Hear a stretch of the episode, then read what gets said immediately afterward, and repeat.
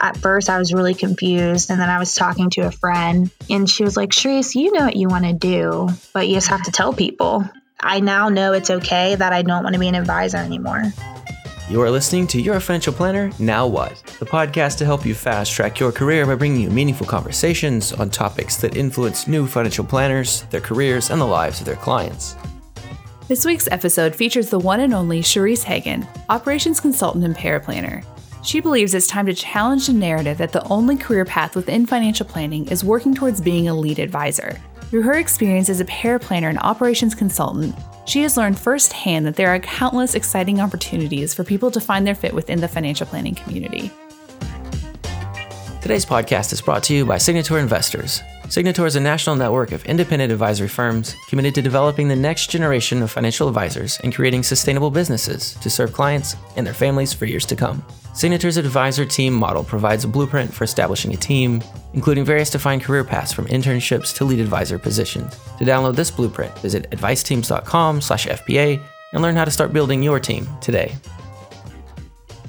So I love your story and I love how much you've been able to do in such a short amount of time. So for our listeners, you've had two internships and two jobs over the course of about two years before jumping out on your own to really do paraplanning and operations consulting. What really um, was a motivator for you wanting to jump out on your own? Well, this was not something planned for me. When I first decided to jump out on my own, I it was really like just trying to find clients. So basically, I was working at a wealth management firm. They had about 2 billion in assets, and I was there for like a year and a half. Um, at that point, the mentor I had at the company, she parted ways. So it was just really hard for me. I was traveling between two offices and trying to find like a good fit with another advisor with the company. Basically, their team structure was kind of siloed. So, like, you only work directly with one advisor rather than being paired with two and helping service their clients. So, I was working at the main office and they had about 40 employees. I ended up moving to a smaller office, but in a better location. And there were only five to six employees. So like the office fit like wasn't good for me. So then I moved on to another firm. They had about 4 billion in assets, 20 associates, and a lot of responsibilities I had at my first job were taken away from me. I couldn't attend client meetings anymore. And the firm I was at, um, they were using something called Lotus, which Lotus is like um, Excel before Excel came out. And when I was at my previous job, we used Money Guide Pro. So like my job became very like manual, like a lot of input, data entry, way more than you would have to do like with a financial planning software. So I was just spending 40 hours a week just sitting there like typing in like information into Lotus and they took away the attending client meetings too. So then I reached out to maybe 25 to 50 advisors just looking for another opportunity.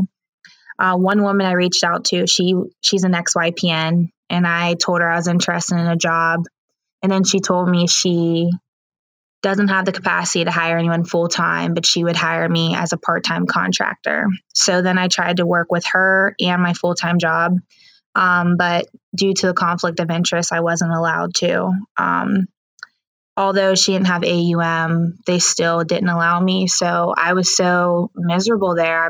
I just decided to leave. So then I like ended up working with her and another advisor hired me. So I started off with like two advisors when I first started. So did you know coming out of college that you were more wired for that entrepreneur route?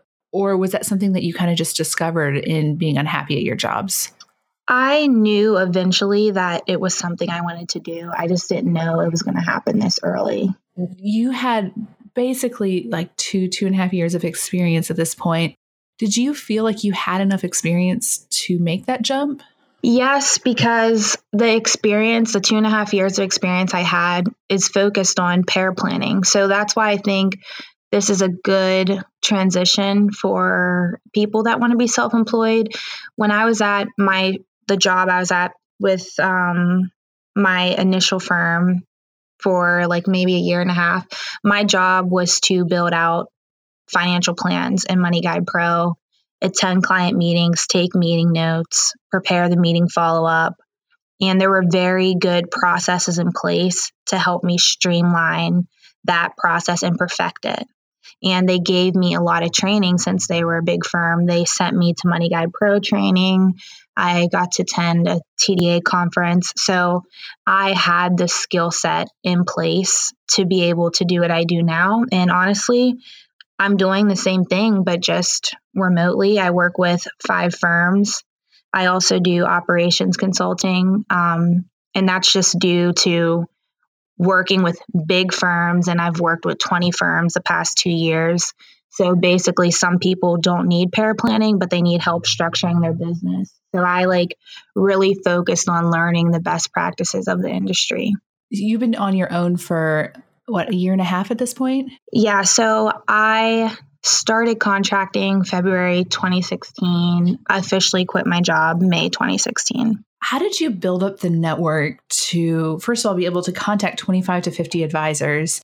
And then second of all, to get 20 advisors as clients. I mean, that's that's really impressive. Honestly, word of mouth. I'm just I tried my best to give my clients the best experience ever. Like, and I try to go above and beyond. We all do. Um, so, word of mouth mainly. When I first started, it was really hard because no one knew me, but a lot of my past clients and current clients have highly recommended me. So, I feel like with this, it's all about word of mouth. So, I feel like people, if they're looking into it, to really focus on structuring their business, how they can serve their clients to the best of their ability. One of the things that I think is a detriment to our profession is this assumption that every, if you want to have a career path, you have to be going towards the lead planner role. And you're really kind of going more towards that operations and paraplanner role. Did you run into any issues or tension with that maybe the general assumptions of our profession versus what you're doing? Yes. So I just spoke at the TD Ameritrade conference, and our panel was focused on developing non advisor careers in the industry. So this is something that's really big. I like spoke about a mindset shift in the industry.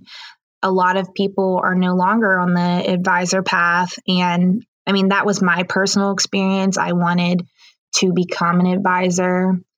But I realized when I was like trying to do the associate planner route, I wasn't being fulfilled. And I feel like the advisors could notice that.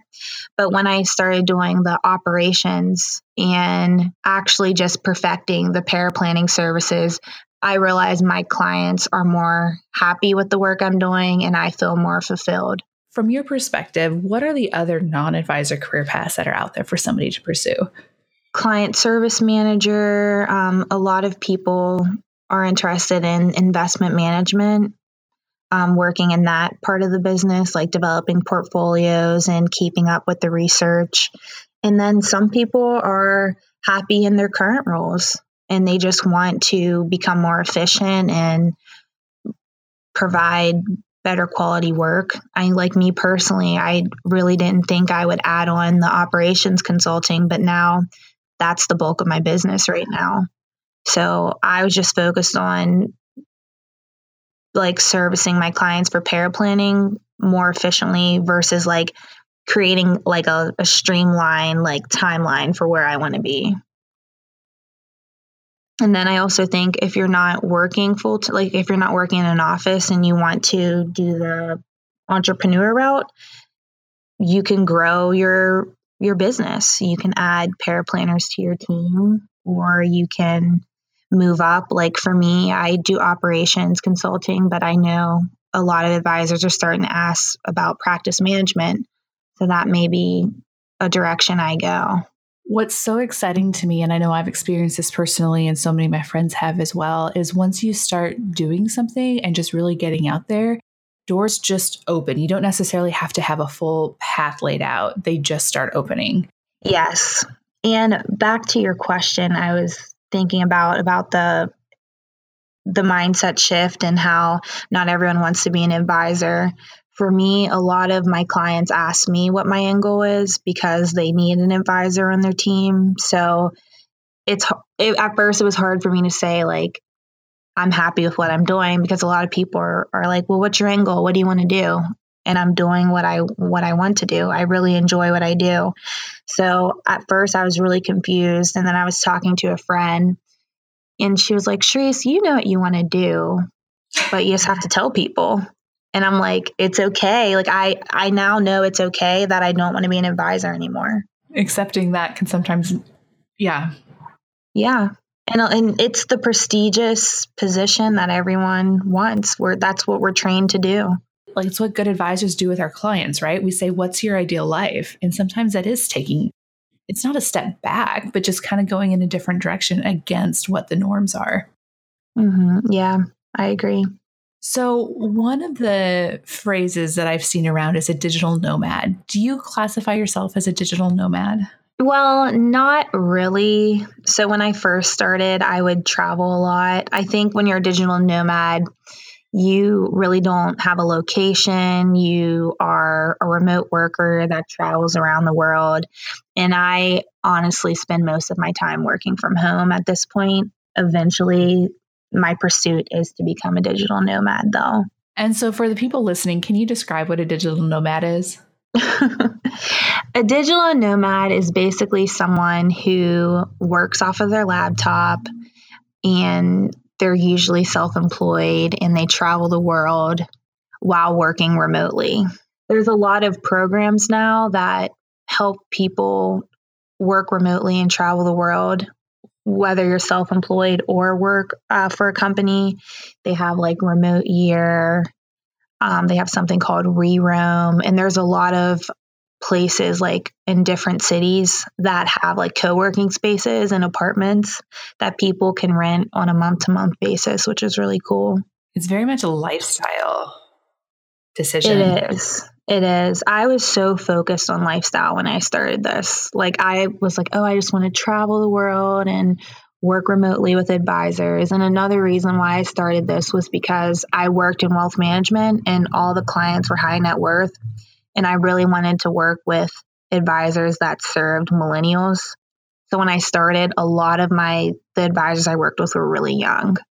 So and I enjoyed it, but now I, I have like a mix of clients. So if somebody wants to go in this paraplanner role or they're just starting out um, in a paraplanner role, how can they be successful in that role? I think you have to be very open minded when you are a paraplanner and you're not going to know everything and it's going to be okay. Um, another thing, I feel like you have to be very organized as a paraplanner. A lot of advisors like count on me to be fully prepared when managing their clients. Um, also, I think having a background in finance, whether you went to college or having prior experience, is very helpful. So, and I would think like a lot of people I tell, like having a checklist, like don't reinvent the, the wheel if you don't have to, but having a process in place for how you're going to approach every case to make sure you're not missing anything. And I feel like these things can be built out like with an advisor. Like if you collaborate with your advisor and streamline that process, it'll make things easier for you and the advisor. The advisor will have a clear understanding of how you are going through financial documents and building out the plan. And then also, you know, the expectation of the advisor. So, with working with advisors and building out these processes, is that back and forth with the advisor? Do you bring that to the table? Is every client different? Or how, how does it usually work with multiple yes. clients? Okay. So when I first started, I usually just jumped into the processes the advisor had in place for paraplanning. But now, after I've been working with so many advisors, a lot of them ask me, what's the best process? So usually, I think it's always going to be a collaboration because at the end of the day, it's their business. But I feel like they come to me for guidance uh, more now and it's i think like just it comes apart it comes with building out workflows so um like one thing i I built out for my longest standing client. She kind of lets me just handle my own processes and she usually comes to me for a lot of things. But with her, I just built out a data entry workflow and I presented the same workflow to another advisor I work with, and they like it as well. So it's just, I usually work with advisors that use eMoney. I haven't done one for Money Guide Pro, but it, it's nice to just go into Wealthbox or Redtail and, and see what you have to do and pick up where you left off too. And so, with working with advisors, do you get your own logins for everything, or how does that? What does that look like? I have two services I offer for the operations consulting. Sometimes they give me my own login for the CRM, but usually we'll just share. But that's because it's a short term engagement. So it may be like three to six months. Um, but with the paraplanning clients, it usually it like they usually give me my own logins for everything. I really think it would be beneficial for me to probably get my own eMoney login and just like add a technology fee because with four eMoney logins at that point, you know, like they're paying all that money and it would be like a great service for me to um, add that to like my services. But I don't know any paraplanners, honestly, that pay for their own uh, financial planning software. If somebody has you as a paraplanner, what are you doing? Like what is your what are the tasks that you do on a regular basis for advisors? So normally it is I would um, check to see if we have all the documents on file to build out the upcoming plans for a client. I will build out the plan, obviously. And then if there's any meeting follow up, I will prepare that as well. And then there's like research on different topics as well.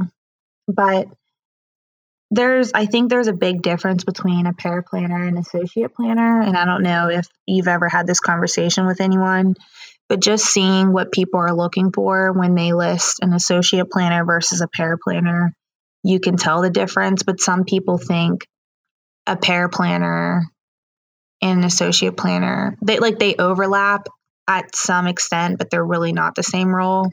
So like I would consider myself like an associate planner with one of my advisors. So basically I have client contact and she's the only person I have client contact with.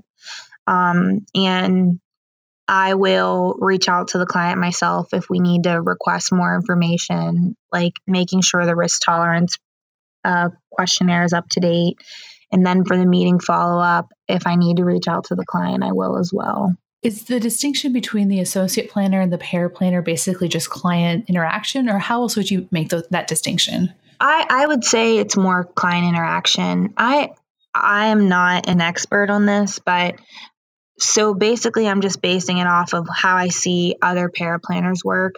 So, like um, attending client meetings, like some paraplanners don't want the client facing aspect, but some are willing to do it. I have in the past, and I don't mind doing it, but now that I'm like working with five firms right now, I usually have like my own meetings, like 10 hour, 10 meetings a week myself. So I really couldn't attend client meetings for all my advisors or my schedule would be crazy. And so those 10 meetings, are they with the advisors? Yeah. So some are usually they're with the advisors or um, just situations like how I attended, how I spoke at a conference, if I need to book a meeting for that. So, but mostly are with the advisors. So that can range from five to six meetings. So, with my operations consulting clients, I will schedule calls with them to, to demo new technology if they're interested. So normally that will push me over like my weekly meetings that I usually have with all of my clients. For the advisors who are listening to this who are really interested, well, I guess it goes both ways the advisors or somebody kind of in your path. What do you charge in a range or what what's the going rate, if you would, for working with a paraplanner or an operations consultant? For paraplanning, I would say at a minimum, maybe 30 to $35 an hour for the paraplanners that already have the CFP designation, I see them charging between 50 to $60 an hour normally. There are cases where I, I know someone personally that's charging $85 an hour. Then, if you think, but you also have to think about the experience. So, I'm sure a lot of people have heard of delegated planning. Her services are over $100 an hour, but I know she's offering a lot more than what the normal paraplanner does. For the operations consultant, I really don't know anyone else that is an operations consultant with like my experience. I know there's larger um, companies and more experienced people who may have 10 plus years that are doing it. And I honestly don't know what they're charging. So if somebody is hearing your career path and is like, oh my gosh, this is what I want to do, where do they start? I think it's very beneficial to pursue like the registered paraplanner designation or the CFP designation and just start taking the classes just to become more familiar with the financial planning process. Um, I definitely think people should do the research. That's something I did not do when I started. I was charging very little compared to what I could have. Um, also, creating a website so people can find you and Simply Paraplanner was a really good resource for me when I started. I think I got about two to three jobs off of uh, that website. So that's a good resource as well. And just thinking through your services and what you actually want to do and write a business plan. I waited a year in to write a business plan. And once I did, it provided a lot of clarity for me and that's when I realized that I want to continue growing this business. Well, and I I like it so much that it's your clients are advisors. So it's, you know, yeah. Client, yeah. It's awesome. I mean, and it it's very profitable and there's a big need. I'm actually hiring someone at the end of this month to start helping me um, with the operations consulting mainly and then probably data entry. So I like reached out to universities that have the CFP program to see if anyone's interested, and then just people I've mentored along the way to see if they want more experience. So you get to see a lot of technology working with all these different advisors. You get you get to basically test drive all of these um, various technologies. What are features of products that you just love working with, especially with advisors? Features or softwares? Either or, or both. Okay. I I really like CRMs. I think they're very resourceful, and I'm pretty sure all advisors have one. But honestly, like there are some people I started working with, and usually the solo advisors, they're not using it.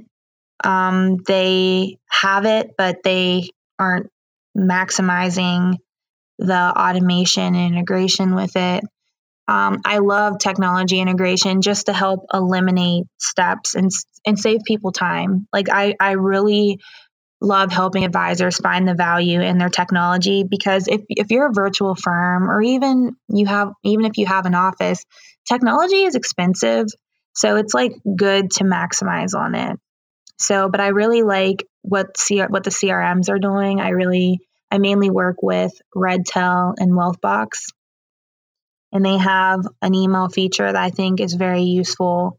You can build out email templates within the CRM.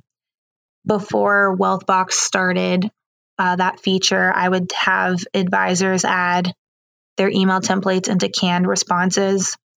The problem with that is if you if your team starts to grow or you hire anyone, like they're going to have to do the, the same step over again. But now that the CRMs have this built in, I think it's great.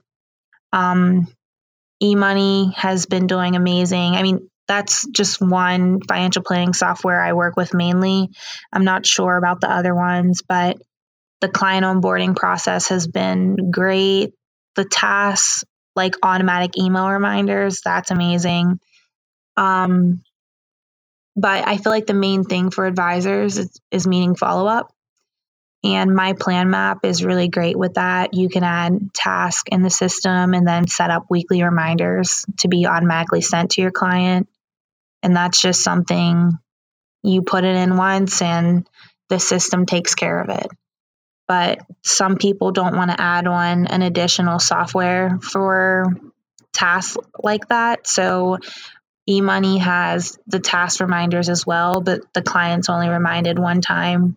So that's really interesting. So those task reminders, is that a separate program or is that through existing software? I know Right Capital and eMoney, they have a spot where you can add client tasks into the software. And the clients can go in and complete the tasks. And you can also set a due date reminder. So when that due date comes, the clients get an email notification to complete it. So that's something if you already have Right Capital or eMoney, that's a feature you can use today. But for my plan map, it is a separate software and it's purely for task management. One of the concepts that I'm really, really interested in right now is this idea of managing up because I I know mm-hmm. how many of these financial plan planning firms are run and that they're not financial planners aren't necessarily the best business owners. Like we can just call it what it is. Yes. Um, so what are your thoughts on managing up or how do you manage your advisors? If that makes sense. Yeah, I think you have to manage up. When I manage up, my clients are more satisfied. But I would say early on, I didn't do this, and people, well, advisors that I used to work with would tell me, like, that's your next step. You need to manage up. So, my advisors like that I manage up. I'm usually ahead of them on things and they like it. So, for example, with my operations consulting, like I manage that whole relationship. I build out the timeline for how long it's going to take to work on projects. I prepare the meeting agendas. This is what's next. And in the past, I would always say, These are the tasks I'm going to work on the next two weeks. But I would never tell the advisor, This is what you're going to work on. I do that now. Um, and also just recommending technology to advisors and telling them, Hey, this process isn't working and this is why. I think if you want to be a virtual paraplanner, if you want to be a great um if you want to be like a, a great paraplanner or a great employee at your company, I think that this is just a skill set that everyone should have and you become more valuable. How do you handle when you say, okay, advisor or boss or whoever, um, depending on what your role is, you didn't do what you said you would do? How is that handled? Because I know that comes up. Yeah, for sure. Um, so this is really funny. When I started the operations consulting, I envisioned uh, like meeting with the advisor like every other week like as a like a strategy meeting. But now i meet with all operations consulting and paraplanning clients weekly. And i would say this happens with paraplanning clients as well. Advisors really don't look over anything you email them. I mean, that's very a general statement, but normally if I send like a long email, like here's all the projects I worked on this week, here are the notes from the meeting. Um, here's the notes from like the plan I just worked on uh, last week. They usually won't read it, and then during our call, they'll ask me about the plan or the project I previously worked on for me, I think it's good for a paraplanner to have a like a great line of communication and also consider doing like a, a briefing meeting or a debriefing meeting. So if I'm mainly working with an advisor for paraplanning only, I'll have a briefing meeting for a plan I completed. So that briefing meeting I'm reviewing the plan with them and asking them any questions I have. And we're looking at the what if scenarios to see if anything should be changed. So then the advisor would go to their client meeting. And then after that client meeting, we would have a debriefing meeting. So they'll tell me I had the client meeting. This is the follow up that needs prepared. If there's any updates on the plan, they'll let me know. And then we're done with that plan until the next quarter, month, whatever their process is. I really like how you kind of built in just that regular, almost like cycle of communication where there's always a feedback loop with the advisor and yeah. getting in front of them. So, okay, the word that's coming to mind is maddening. of how you like you were saying you put all this time into writing this long email or writing these summaries and the advisor's not reading it. Is that just something that you have to accept when you're kind of in that managing up role? Or I mean, I just Well, I yeah. I tell advisors. So recently I've noticed this problem because I, I normally don't work with this many advisors at once. Like one time I worked with like six and it was it was hectic, but now I I manage better. But I'm getting a lot of feedback from my clients, which is very helpful.